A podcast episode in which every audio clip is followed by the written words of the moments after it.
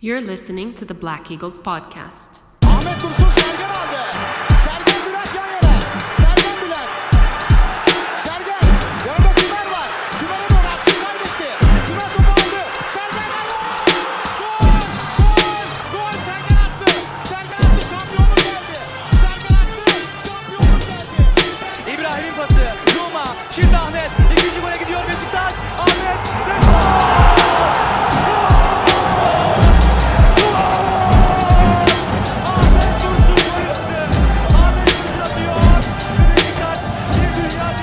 Welcome back, everybody. Episode 188 of Besiktas International's The Black Eagles podcast. I am your host, Sinan Schwarting, live from New York City, where the summer is apparently back, even though uh, it's supposed to be going away, right? but um, you know, typically with the end of summer comes great football, uh, and specifically the beginning of the Champions League. Uh, and of course, that's what we're here to talk about. Because, of course, this season, we get to talk about it up close and personal. Besiktas in the Champions League, as we're all aware of. The first match was, of course, a huge one against Borussia Dortmund, uh, a, a side with a ton of success in Europe historically, uh, and who we were all afraid of as probably the toughest team in our group.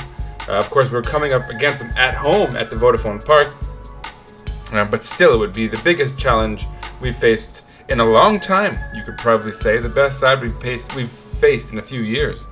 So, um, just to quickly review them, they are coming off a sort of topsy-turvy season. Uh, they've lost to, to Bayern Munich already, one to three. They lost to VFL Bochum, two to one as well. I'm on the road there. Uh, but then they beat TSG Hoffenheim three to two. They beat Leverkusen three to four on the road in a huge, in a sort of crazy, windy match that saw them victorious. And then, of course, they would come up against us. Uh, and so, yeah, Operation is in effect as of right now. Let's talk about it, I suppose, shall we? Uh, let's dig into the lineups to begin with. So, of course, in goal would be Ersin Destanoglu. Uh, on our back line, you would see Wellington and Francisco Montero, who was in for Domagoj Vida, the injured Domagoj Vida. Um, and Sakala on the left side of our defense with Valentin Rosier on the right side, Josef De Souza in the back of our midfield with Miralem Pjanic and Atiba Hutchinson up ahead of him. Atiba in because, of course, Alex Teixeira was also injured uh, for a little bit less time than Vida, so he could be back uh, soon, hopefully. Um, Cyle Larin would start on the left side. Um, Georges Kevin N'Koudou was injured, for anyone unaware. Uh, and Rachid Ghezzal on the right side of our attack with Michy Batshuayi up front. So no real surprises there, except for, of course, the guys out with injury and whatnot. Uh, and let's do Dortmund's lineup as well. Uh, Gregor Kobel, the Swiss Swiss keeper, uh, would be their starter.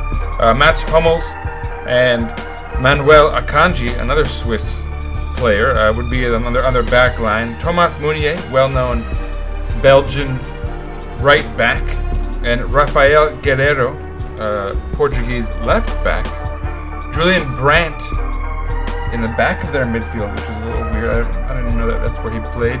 Jude Bellingham, um, Mahmoud Dahoud uh, in the in the sort of core of their midfielder with Marco Reus uh, up ahead of them. 32 years old now. I didn't realize he was all the way up there in age now. Uh, Donyell Malen, 22 year old, would play up front with Erling Haaland. Um, and so, yeah, you know, an interesting lineup, lots of familiar names, scary stuff, perhaps. But uh, yeah, you know, Marco Rose, their their coach, you know, chose not to play Axel Witsel. You know, uh, Pongracic had had been starting uh, up until this match. Mats Hummels came in. Uh, he'd been injured, so perhaps they took a slight risk in that regard. But I guess you know, with Mats Hummels, you know what you're getting, an old pro, if you will. But so yeah, that would be the lineups going into the match, and I suppose we got to talk about what happened in the match itself real quickly. The match would start, a lively match right out of the gates, and Besiktas was ready to go. It seemed, you know, I think a lot of us were afraid of, of what we might see, and our, our fears were allayed initially. Besiktas came out with a really solid initial 20 minutes. I guess let's go with 19, and I'll explain why in a minute. Um, it was probably capped that great run of ours, but in the fifth minute, um, Miralem Pjanic sent in a, a ball from deep, but just perfectly placed to, to Michy Batshuayi, who, who latched onto the other end of it really well, um, directed it towards goal with a lot of power and good placement, and uh, Gregor Kobel did really well to save it. And so, yeah, right out of the gates, it's a, a surprise, I think, and, and Dortmund you know, probably a little bit scared at this point initially. Uh, but so that would be the only real opportunity we'd produce in that initial sort of scrum. But we we were the dominant side coming out of the gates until the 19th minute. Just like I mentioned, Miralem Pjanic did not much earlier. Mahmoud Dahoud would um, send in just a, a lovely uh, long ball to Thomas Meunier, who would take a couple touches and sort of dink it up over N'Sakala. Not much N'Sakala could have done there, I didn't think, but uh, it drops really perfectly to Jude Bellingham, um, who unfortunately Atiba Hutchinson had lost uh, in coverage, uh, and Atiba couldn't quite uh, catch up once Jude Bellingham had gotten gained possession and slowed down a little. Um, so the tackle was a little bit weak on the back end. Ball sort of trickles through. Not a lot Ersin could have done, perhaps. He could have made a save there, but I think if you really consider this, this was Dortmund's first real run of play at, at our goal, real first real scare. So perhaps we were caught a bit on our back foot. We had, as I mentioned, been the dominant side up to this point. Um, and as, as soon as that goal was scored, the tides the tides would turn.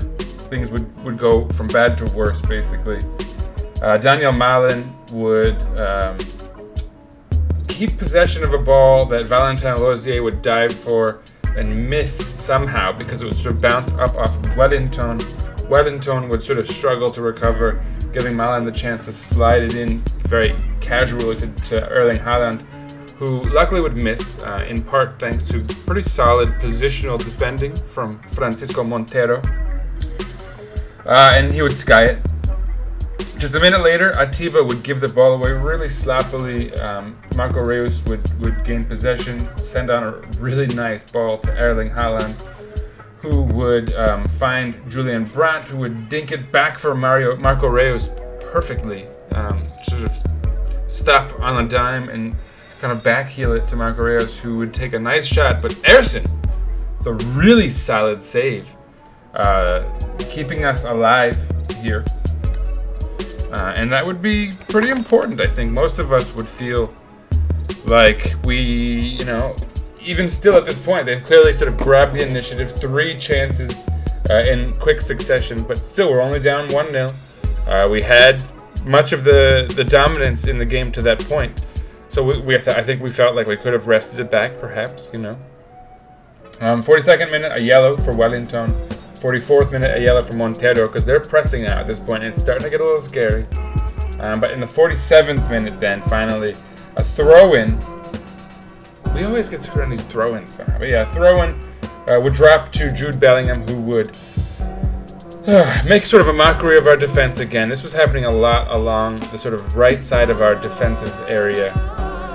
Um, Wellington was I don't know, swinging and missing quite a bit, unfortunately.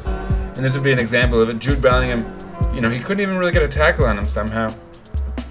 And in, in his defense, a number of guys were coming up short there. We, we were looking flustered, to be honest, a little bit shaken.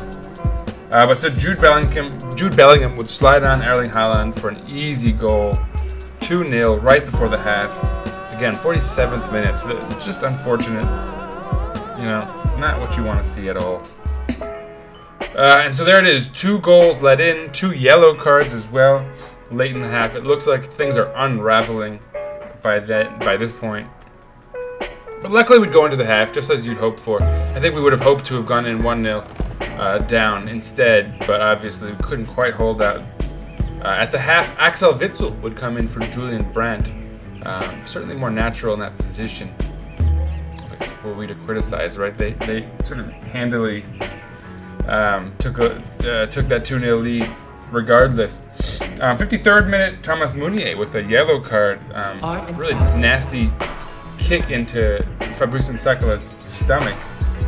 So, uh, yeah, he did well to give us a, a corner kick there. Or not a corner kick, sorry, a free kick uh, in that corner, basically, on the left side. Nothing would come of it. 60th minute, our first sub of the match, Kenan Karaman would come in for Cyle Larin.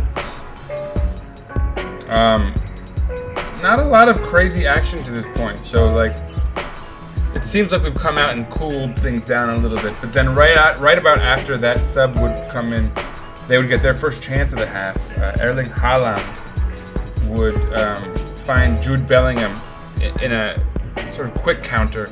Bellingham with a shot low, and Ersin coming up with another big save. Uh, you love to see it. Uh, and then on the ensuing sort of play uh, on, on our attack, Rachid Ghezzal would slide Batshuayan perfectly, uh, but he sort of hesitates, goes a little far to to the right, a little too far to the right rather. Um, so a little too hesitant on it, can't get a shot off, and Kobel gets down and dirty, uh, prevents the, the chance from becoming anything. Could have been a goal right there, honestly. That's two for the batsman, uh, but he's getting into positions in his defense, um, getting on the other end of long balls and stuff on the ground in the air. Uh, eventually, those are going to go in, right? And as we saw in the previous match. So, whatever. Um, finally, they made their first subs in the 68th, 69th, 70th minute. Uh, Marius Wolf would enter the game for Jude Bellingham. Marin Pongracic for Mats Hummels, like I mentioned uh, earlier. It's his first appearance of the season for them, so probably taking it easy. Uh, Youssoufa Moukoko would enter the match for Donyell Malen as well. And then the next sort of bit of play, uh, Atiba got himself a yellow card in the 76th minute. Um, right after Mokoko had slid Erling Haaland, all- uh, Haaland on really nicely, uh, and he forced another save from Ersin, which then resulted in a scrum, finally resulting in a handball, um, sort of cooling the pressure on us. Uh, so yeah, they were putting it on us a bit, a couple chances, but it was like two to one, I suppose, in the second half as far as big chances up to that point. Um, so yeah, then Atiba got the yellow. He get taken out of the match for Salih Uçan. Um, perhaps not a big shocker there. Uh, Moukoko getting a yellow card for them in the 79th minute, and then uh, another sub for them. Ansgar Knauf entering the match for Erling Haaland. Uh, then Gökhan Töre entering the match for Rachid Ghezzal. Um, maybe fatigue, you know, trying to bring in a little energy off the bench in the attack. Uh, we all know that Gökhan Töre is a sort of wild card. He can always come in and, and cause a little trouble for the opposition. You never quite know what you're going to get. Uh, in the 89th minute, Thomas Meunier would just be allowed to wander through our defense for some reason, uh, get a shot off. But again, Ersin with a, another big save. And I, ha- I have to say, his reflexes as far as um, getting down, digging down, and, and making those saves on low shots was really on display in this match. Uh, again, another one for him there. 91st minute. This was a little bit nasty. So Marius Wolf allowed space, just uh, a cross that just dribbled through the entire defense somehow across the bar, uh, across the whole box, finding no, sorry, Ansgar Knauf, and Knauf would slam it up against the crossbar in what could easily have been their third goal. But scaring us, obviously, and we responded well.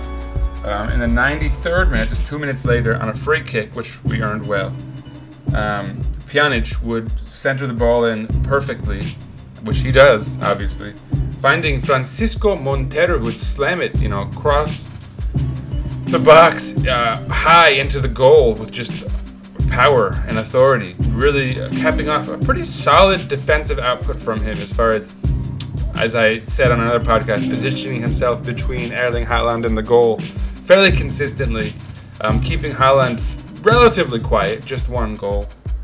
Um, like I said, though, they had a lot of chances. Despite that, um, certainly some good ones, and you know, clutch Ersin keeping did the trick for the most part. One one time the crossbar may have saved us, perhaps, but late in the game. But then we'd committed to attacking, obviously trying to get something out of the match. So you can forgive that to some extent too. Some of the late opportunities that were given to them. But at the end of the day, that would be it. Um, Francisco Montero, Montero's goal being the, the last action in the match, we would sort of try to push for something late. Not much would come of it. Final score one to two, and our first match back in the Champions League in a long time, and our first loss, but a spirited one nonetheless. Um, before I hand the, the, the, the mic over to Kaan and our, this week's hashtag Kaan's Corner, I'll go over some some loose stats just to whet your appetite for them because this is actually quite interesting. Besiktas had 58% of the of the ball to their 42. Um, XG 3.08 for Dortmund, 1.24 for Besiktas. So uh, could have been worse for us, perhaps, based on XG. Um, but so yeah, total shots they had 14 to our 12. On target though, they had seven to our three. So that was perhaps the main difference between the two sides was the efficiency in attack, uh, and obviously they had more kind of uh, scary chances, obviously in the end. But anyway, before I dig into some sort of more in-depth stats, and I will do that after Kaan's corner, uh, let me hand the mic over to our guy, Kaan Bayazit, everyone.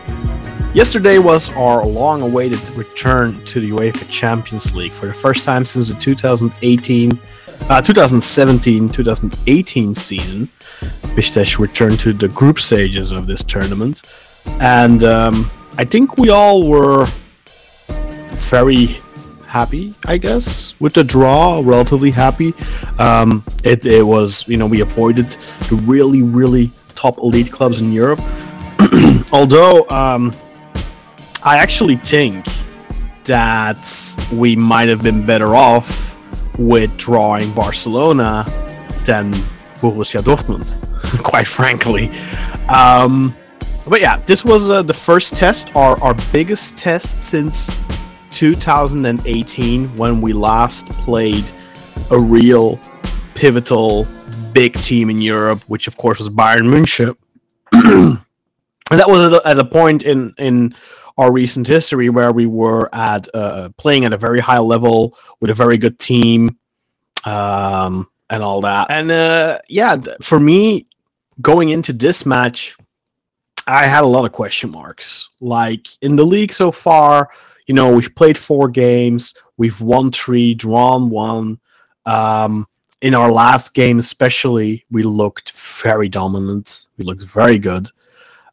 Um, we won the league last season. We kept together most of the team, but regard still, despite that fact that we kept together so much of the team,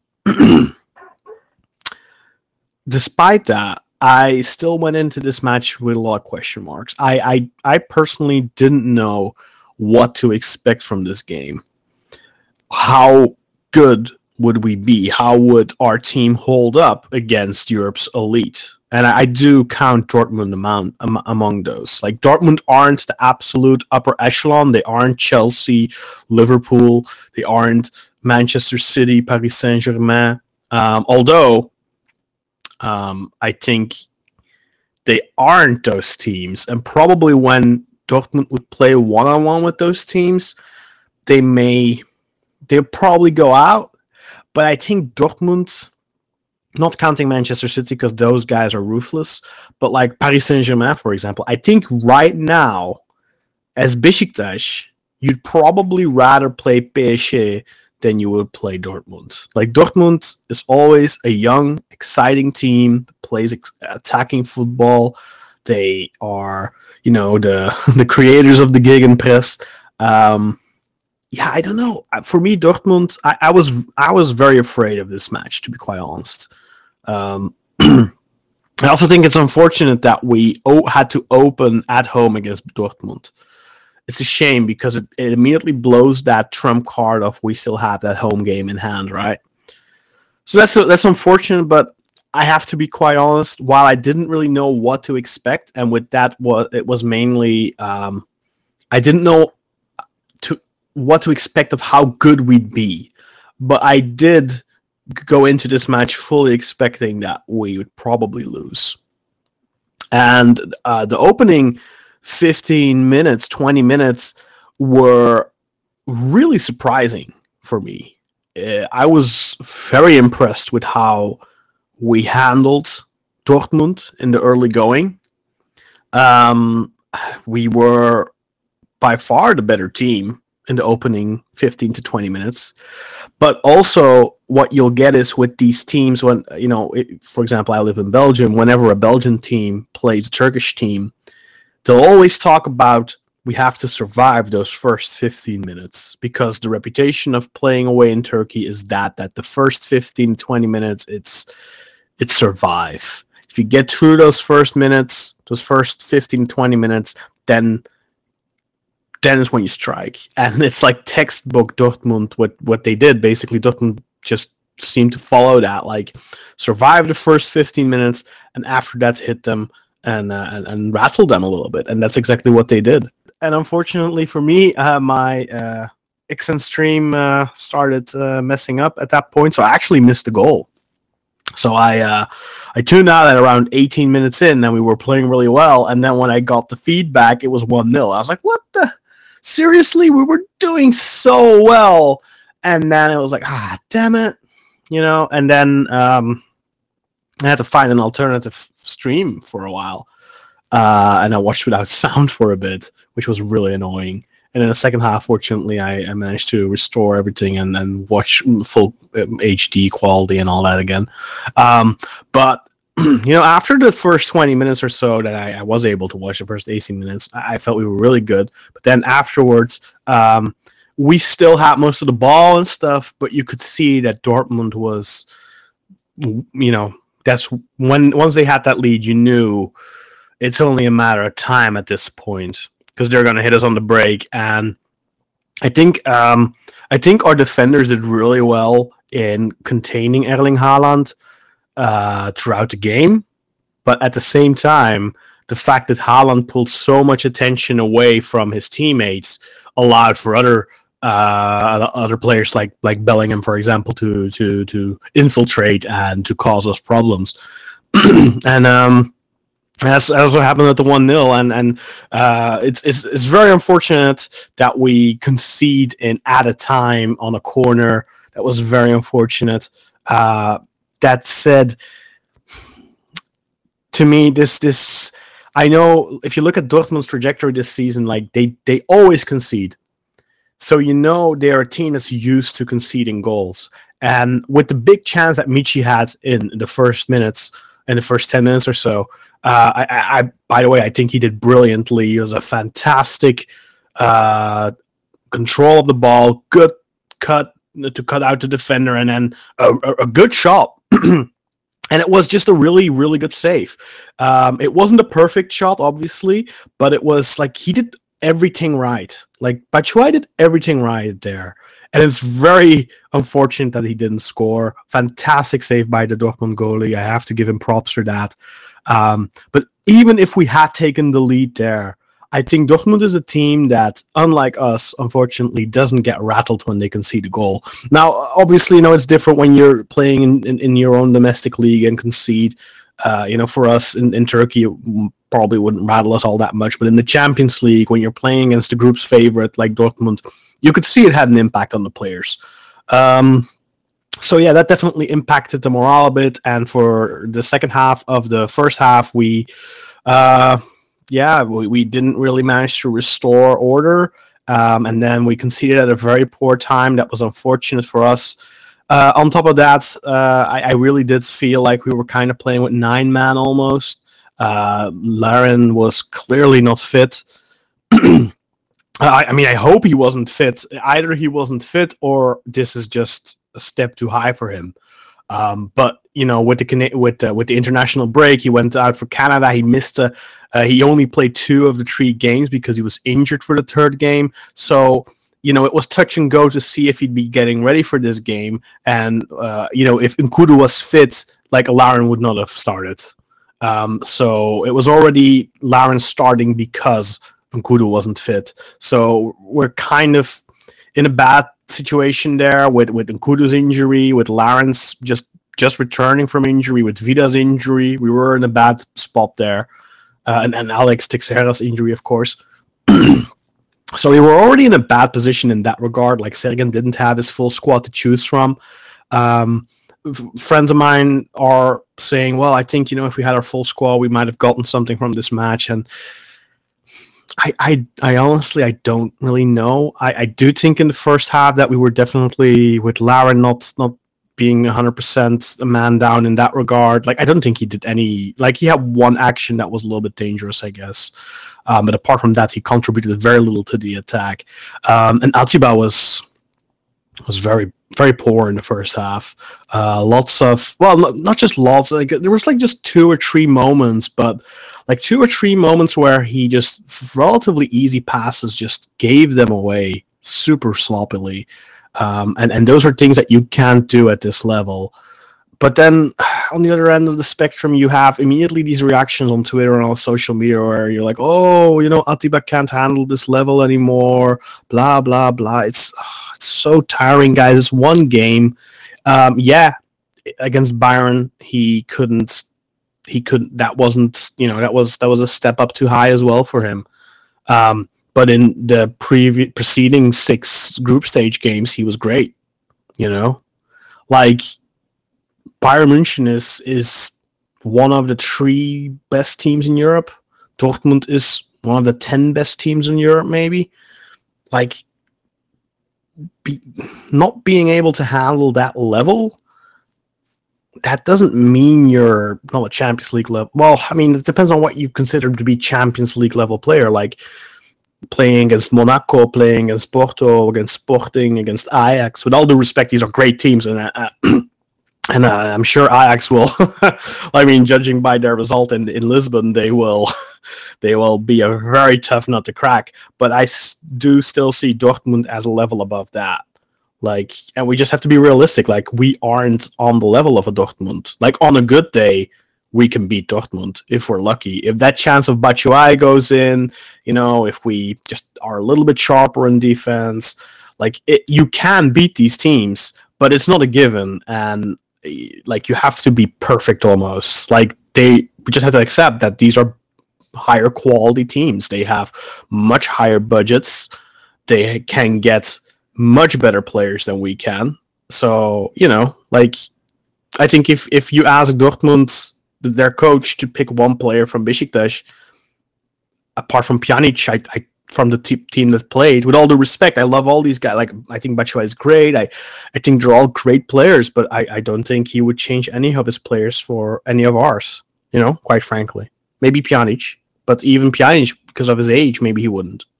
Anyway, uh, second half, um, we were better. We had chances. Uh, Batsman again uh, had a good opportunity one on one with the goalkeeper. Uh, we had a bunch of half chances that we created, but we also have to give props uh, to Dortmund because they created stuff on the counter and they could have easily scored a third. Easily. Um, I think we definitely deserved a goal though, and we got it in the end. Uh, and what that makes the match seem closer than it really was. Um, but ultimately, Dortmund were by far the the the, the rightful winners. Um, they played good football. They had a good game plan um, and congratulations to them.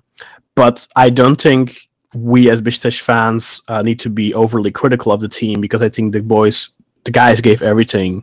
Um, the fact that that goal rattled them, well, you know, that's football. That's normal. Uh, it is a blow. Um, so yeah, I think they played a decent game. I'm very happy with Ersin's performance. Um, I, I hear he could have maybe done a little bit better on the first goal, but I mean, apart from that, he did really, really well. He had a couple of great saves, and uh, I think he showcased himself. And that's what we want, right? We want Ersin to showcase himself. Um, let's hope he does that for five more games and maybe even does better. Um, but ultimately, you know, Dortmund, I didn't count any points for this. If you would have asked me beforehand, I would have fully expected us to lose. I, I think against Dortmund, getting a point, getting one point against Dortmund would have been an accomplishment in total uh, in both games. Um, but realistically, I think if you lose twice against Dortmund, that is not the end of the world. Uh, the points, uh, we were always going to have to get the points against Sporting and hopefully against Ajax. Like, those are our main competitors.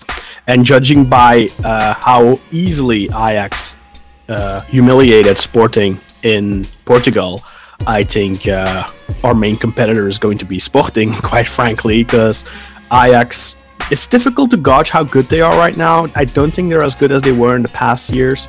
Um, but in the Champions League, apparently they're able to turn it up a notch. I've, I had the impression that in, in the Dutch league, in the Eredivisie, they're mm, they're maybe a little complacent after winning the league for the past couple of years and not really changing much in terms of you know have, still having the same coach and I mean, don't have to change coach, you know. Sir Alex Ferguson, Arsene Wenger, you could go for 20 years with the same guy, of course. But you know, I don't know, maybe a little bit stagnation there. That's what the impression I have. But then in the in the Champions League, they seem to be able to turn things up. Um, their new guy, uh, I, what's his name? Angelico? I forgot it. But like the new Brazilian guy they bought, big uh, transfer this season. He was apparently really good. Uh, and then of course Haller scored four goals, but the main guy. Uh, yeah, the, the, the main guy is I, I forget his name, but you know he's gonna be uh, he's gonna be the big threat for us. Uh, yeah, Ajax is up next, and unfortunately Wellington got injured yesterday, so uh, and Vida probably won't be back. So there's a very distinct possibility that we'll have to play with Necip and Montero in two weeks against Ajax. God forbid none of those get injured. Um, so we are in a bad spot right now in terms of injuries. Um, yeah.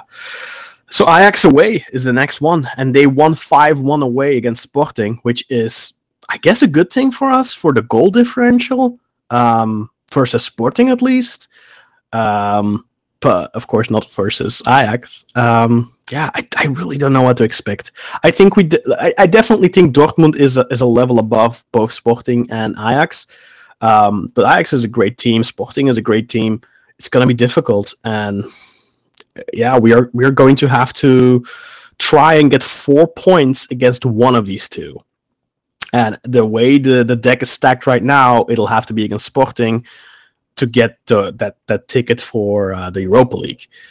But it's going to be difficult. Um, I just hope that we get some points in this group. That we again show if I think if we can show what we did yesterday for a bit longer, like more than fifteen or twenty minutes, um, and if we are a little bit more concentrated, don't concede any sloppy goals, I, I definitely think we can get points in this group.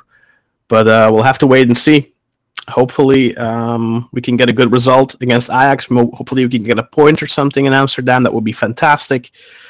Uh, just hopefully no back-to-back losses. That would be unfortunate, but the, that is a very distinct possibility given uh, the scheduling we have. And then afterwards, we have Sporting at home, and that's a must-win match, regardless of what happens in Amsterdam. Sporting at home is a must win match. If we want to continue past winter in Europe, if we want to go to, at the bare minimum to, to the Europa League, then we'll have to beat Sporting at home. So uh, the next couple of weeks are going to be very important. The next month is going to be very important for our Champions League ambitions or for our European ambitions, I would say.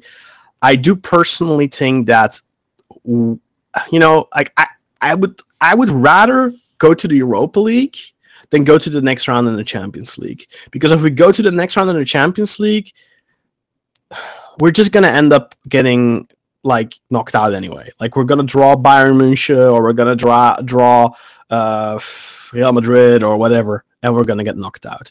In the Europa League, we actually have a shot at going far. So I would much rather go to the Europa League.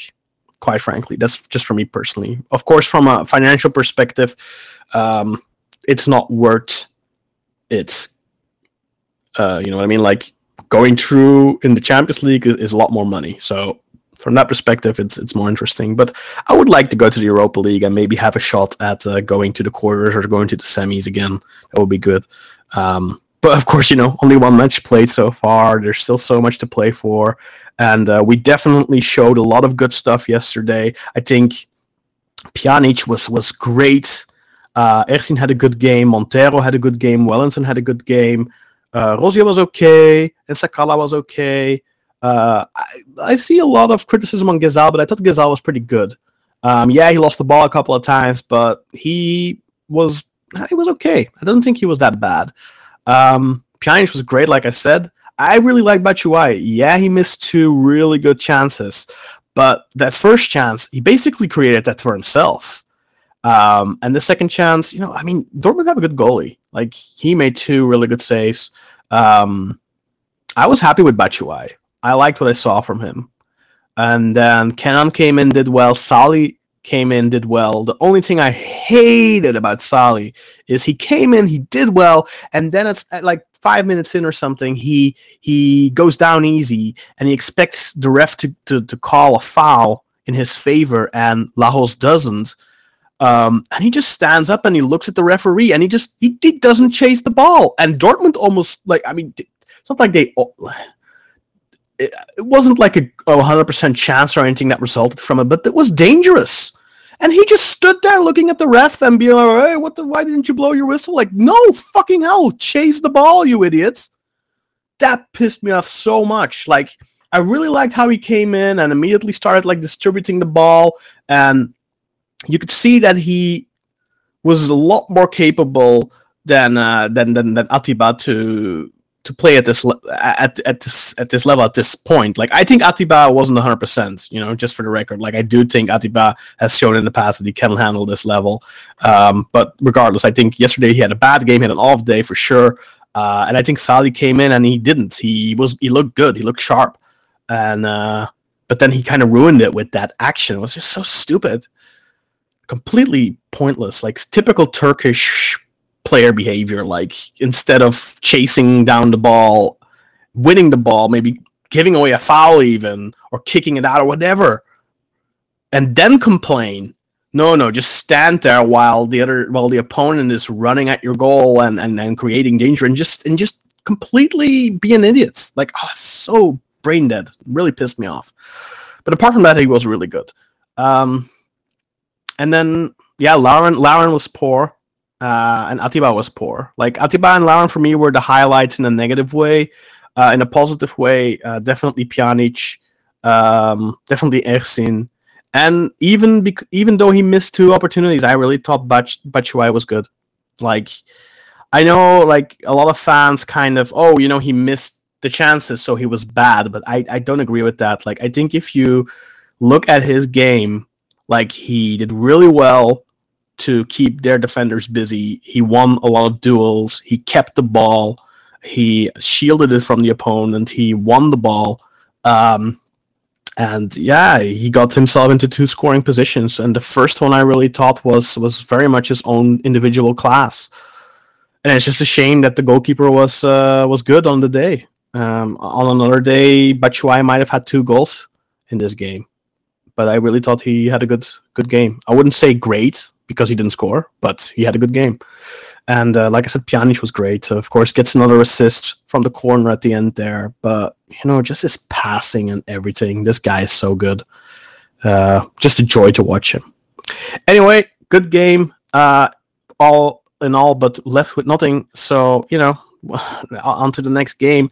Now this weekend against uh, Antalyaspor, I hope we can get the three points. Um, if we play like we did the past two matches, then we should definitely be able to get points there.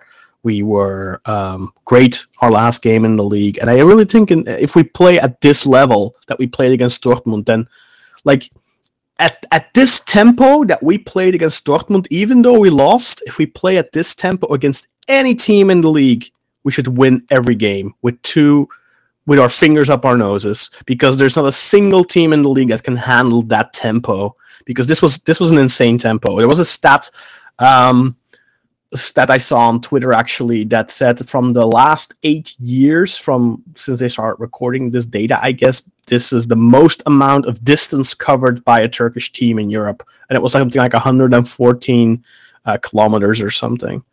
Um, Anyway, uh, lots of positives to take away from this game. I really don't think we should be down on it. Um, that said, it would have been nice to start off with a point at least, and uh, we don't have that. And now we have a very difficult away game in Amsterdam against Ajax, and uh, things are things are just going to be tough, man. This group is always going to be tough, and we're going to have to get points. Like no ifs or buts about it. Losing against Dortmund is one thing. Um, let's, but yeah, I mean, obviously it's Ajax away. Um, but if you want to go through, that's a game where you have to get a point. So let's hope uh, we can uh, we can pull it off.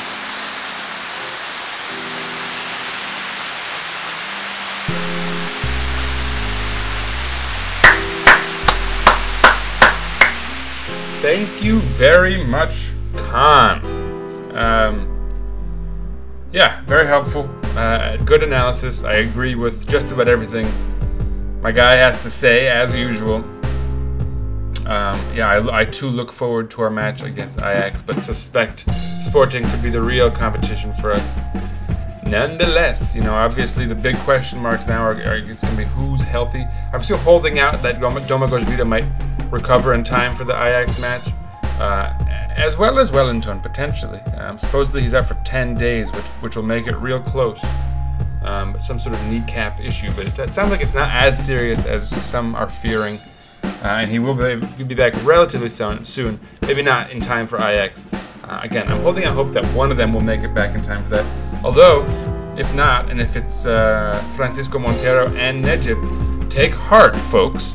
My guy um, Uzjan, one of our Scottish twins, reminds me that uh, it was in fact Montero and Necip who uh, were on our back line against Fenerbahce last season in, a, in our big win against them. So the two of them have played on the back line before together, and they've played well together. So you know, have no fear, folks. We can always make something of, of these matches. You'd, you'd suspect. Anyway, let me wrap up the uh, the Dortmund stuff with statistics. Um, I mentioned that we had 58% of the ball, um, 12 shots to their 14. Um, so they, they, had 14 chances created to our 11, six big chances to our two. We had 558 accurate passes. They had 387. We completed our passes at an 88% success rate. They they did so at an 82% rate. So that's much better than our, our typical opposition will do, even if our possession number was actually not so different than this typical. We conceded nine fouls, they conceded 14, so they were physical. Um, five corners for them to our four. We were offsides once to their nothing. So, you know, actually fairly even numbers as far as uh, who was where on the pitch and, and who was putting pressure where, at least on paper. We all know, I think, that Dortmund looked the better side for much much of the match. Again, seven shots off target to their six, three shots on target to their seven, two shots blocked by defenders for us, one shot for them. They had one shot off the woodwork, the, the late Knauff one that should have been a goal probably. Um, they had 11 shots inside the box. We had nine. So somehow these numbers don't make things seem as bad as you might expect. Uh, in the first half, our xG was 0.27 and theirs was 1.61. I'm surprised we didn't get more for that Batshuayi uh, shot that was saved. So again, I don't really trust XG. I, I, typically go for the eye test more. But the second half was much more even, 1.47 to them to our 0.97, which I guess you'd expect. Um, uh, let's talk about individual stats because I think those are typically the more interesting. Um, and I'll go with the sort of uh, I'll list all of the guys who were rated in the very good or an excellent to very good sort of seven sevens and above, right? And there's a lot of guys. Um, Jude Bellingham, highest rated player of the match. Thomas Meunier, Erling Haaland, Mahmoud Dahoud, Francisco Montero, Miralem Pjanic, Gregor Kobel, Donyell Malen, Wellington, Mats Hummels, Raphaël Guerreiro, Marco Reus. And that's it. So two Besiktas players in that group of high performance guys, uh, or sorry, three rather, Montero, Pjanic, and Wellington. Interestingly, beneath there, um, as far as Besiktas guys in the kind of good but not very not very good, you had Josef De Souza, Valentin Rosier, and Fabrice N'Sakala. uh, as well as Larin and Batshuayi uh, above 6.5. Um, really, like Josef and, and Valentin Rosier have sort of mo- decent numbers, but it drops from there. And N'Sakala Larin and, uh, and Bat- Batsman and Atiba don't look so impressive uh, as far as that rating goes. But let's dig in a little more carefully. Let's look at Montero, who I'm just going to say it now, my man of the match. Now let's look at why his sort of stats are are rated as highly as they are. So obviously played the full 90. Uh, he had the goal, which is you know I'm sure significant. He had 77 passes that were accurate at a 90% rate. Interesting. One shot on target. Obviously, we don't have to go into too much detail there. Um, of those 77 accurate passes, 46 were in his own half, 31 in the opposition half. So he was um, even getting forward and, and being active in that regard. So 77 out of 86 passes, again 90% rate. 10 long balls, six of them accurate. Not bad. 102 touches. When you have more than 100 touches in a match, that means that you're you're you're omnipresent. You're everywhere, and I suppose he was. Um, he was four for four in duels. That's not ideal, but he had four clearances as well. Um, he was fouled twice, so he was you know taking knocks and and uh, making sure that they didn't get any easy chances by by careless giving the ball away or anything like that. So you know he, he was he was active. Um, any other important stats? He had two interceptions, nine recoveries. Wow, nine. So he came back effectively and, and cleared our lines. Yeah, a great match for Francisco Montero. I'll, I'll also dig into Pjanic's stats because he was also highly rated. He had an assist, of course. Um, he had one shot, it was off target. 73 accurate passes at a 90% rate. Nice. 38 in his own half, 35 in the opposition half. Um, 81, um, 73 passes accurate out of 81. Again, 90%, same as Montero. Um, five crosses, three of them were accurate. 11 long balls, eight of them were accurate. Four key passes, 99 touches. So again, almost up at that hum- that hundred. Um, very present. He took all three corners for us. Um, he won five duels and lost five. Two out of three as far as his dribbles. So you know, solid outing all around for sure. He even had two recoveries, which I suppose makes a bit of sense. Uh, but so yeah, you know, pretty decent numbers from those two. Not just uh, based on goals and assists. They, they were really solid in terms of passing uh, and helping us control the match, which you know is what kept us in it for for you know whether it succeeded in the end or not. You know. So yeah, good matches from them. Great to see Montero come in and, and play well. He's he's one of our younger guys. I think it's really important to note that Ersin Destanoğlu and Francisco Montero had two of the- better games uh, in this match, and uh, that's important because they're the two youngest guys on the pitch for us. So you know that's obviously really good news. I would say. Um, it's worth noting that Ersin Destanoğlu had five saves. So, um, you know, was kept quite busy. Well, uh, and he let two in, but, you know, both of them from close range, you know, shouldn't have been given such good opportunities by our defense to begin with. So, you know, it is what it is. But yeah, that's it for stats. And that's it for, for Champions League Match Day 1 in the books. Let's move on, shall we? Let's talk a little bit now um, before we wrap up about our next match. We're going to be playing Antalya Spor. Antalya, uh, one should note, last season we played them in the cup most recently. Uh, we beat them 2 to 0. Last February we played them uh, to a draw 1 to 1. Remember, last season they were pretty effective defensively. Uh, and last season we did not manage to beat them. We drew them twice, both times drawing 1 to 1. With that said, their defense sort of fell apart through the course of the end of the season. Uh, so let's maybe hope for the best in that regard. Not that we necessarily can, right? You never know what you're going to get. Uh, it's worth, I suppose, running through their first four matches of the season. They initially, in match day one, drew Göztepe 1 to 1 um, on the road, or sorry, at home. Uh, so match day two, they played Fener and lost 2 0 on the road. Then brought it home against Rize, winning 3 to 2, their first win of the season. Uh, and then in last match day, they lost to Gaziantep 2 to 0 on the road.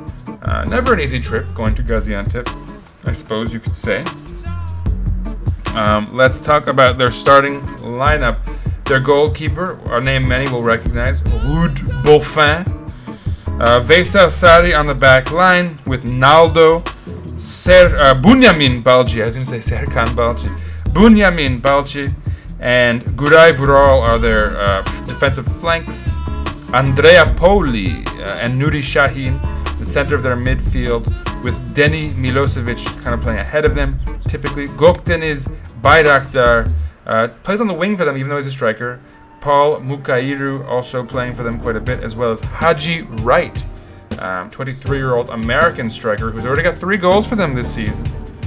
Um, don't know if that's because he's actually good or not. We shall find out, I suppose.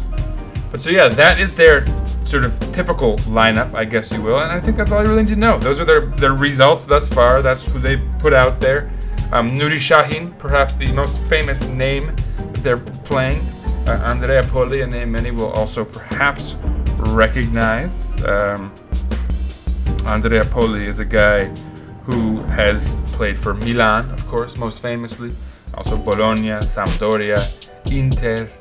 Um, so yeah, he's, he's made his rounds in uh, in Italy, but the team he played for for the, the in the most uh, was Milan, the team he's appeared for the most. So um, Antalya, a bit of a step down for him there, but I guess you could say the same for Nuri Shahin, who played most of his career at Dortmund, and both of them are you know not spry. Yeah, they're both in, the, uh, in their 30s. Andrea Poli 31, Nuri Shahin 33. So um, you know it is what it is.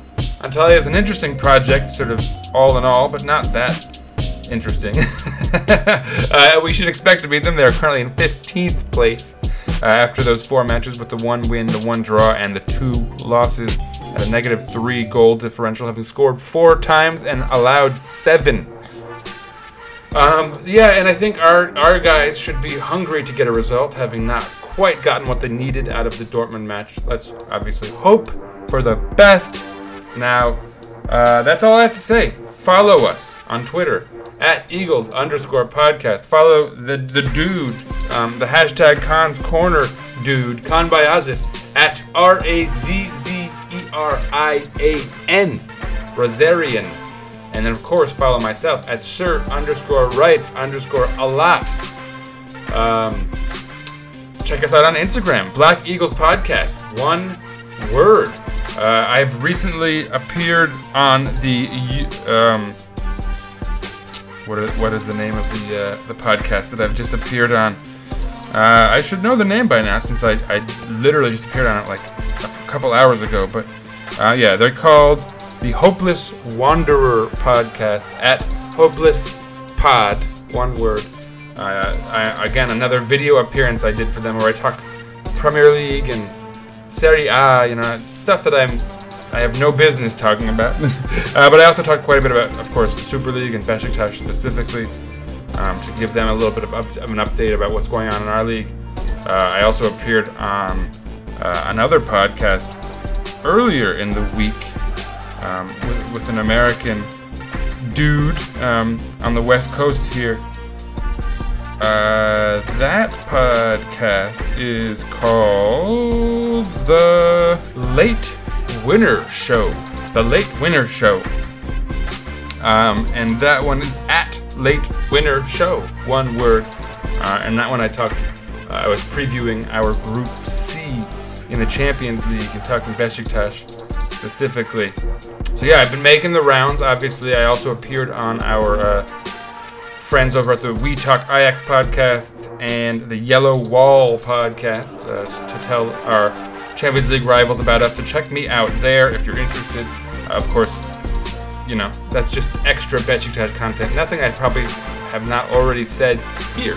So, you know, stick with me here, folks. That's the most important thing. Uh, and so, yeah, as always, we'll be back soon uh, to talk about this Antalyaspor match on Monday. Special co host, perhaps. We'll see. Uh, and beyond that, I guess it's really important that I, I mention that. Uh, let's go, Besiktas! Peace out, everyone! Don't worry about this result. We'll get them next time. Ajax next. I mean, Antalya first. But yeah, we got these guys. Yeah, not just Antalya. You know, got a couple matches before Ajax. But we got this. Don't worry.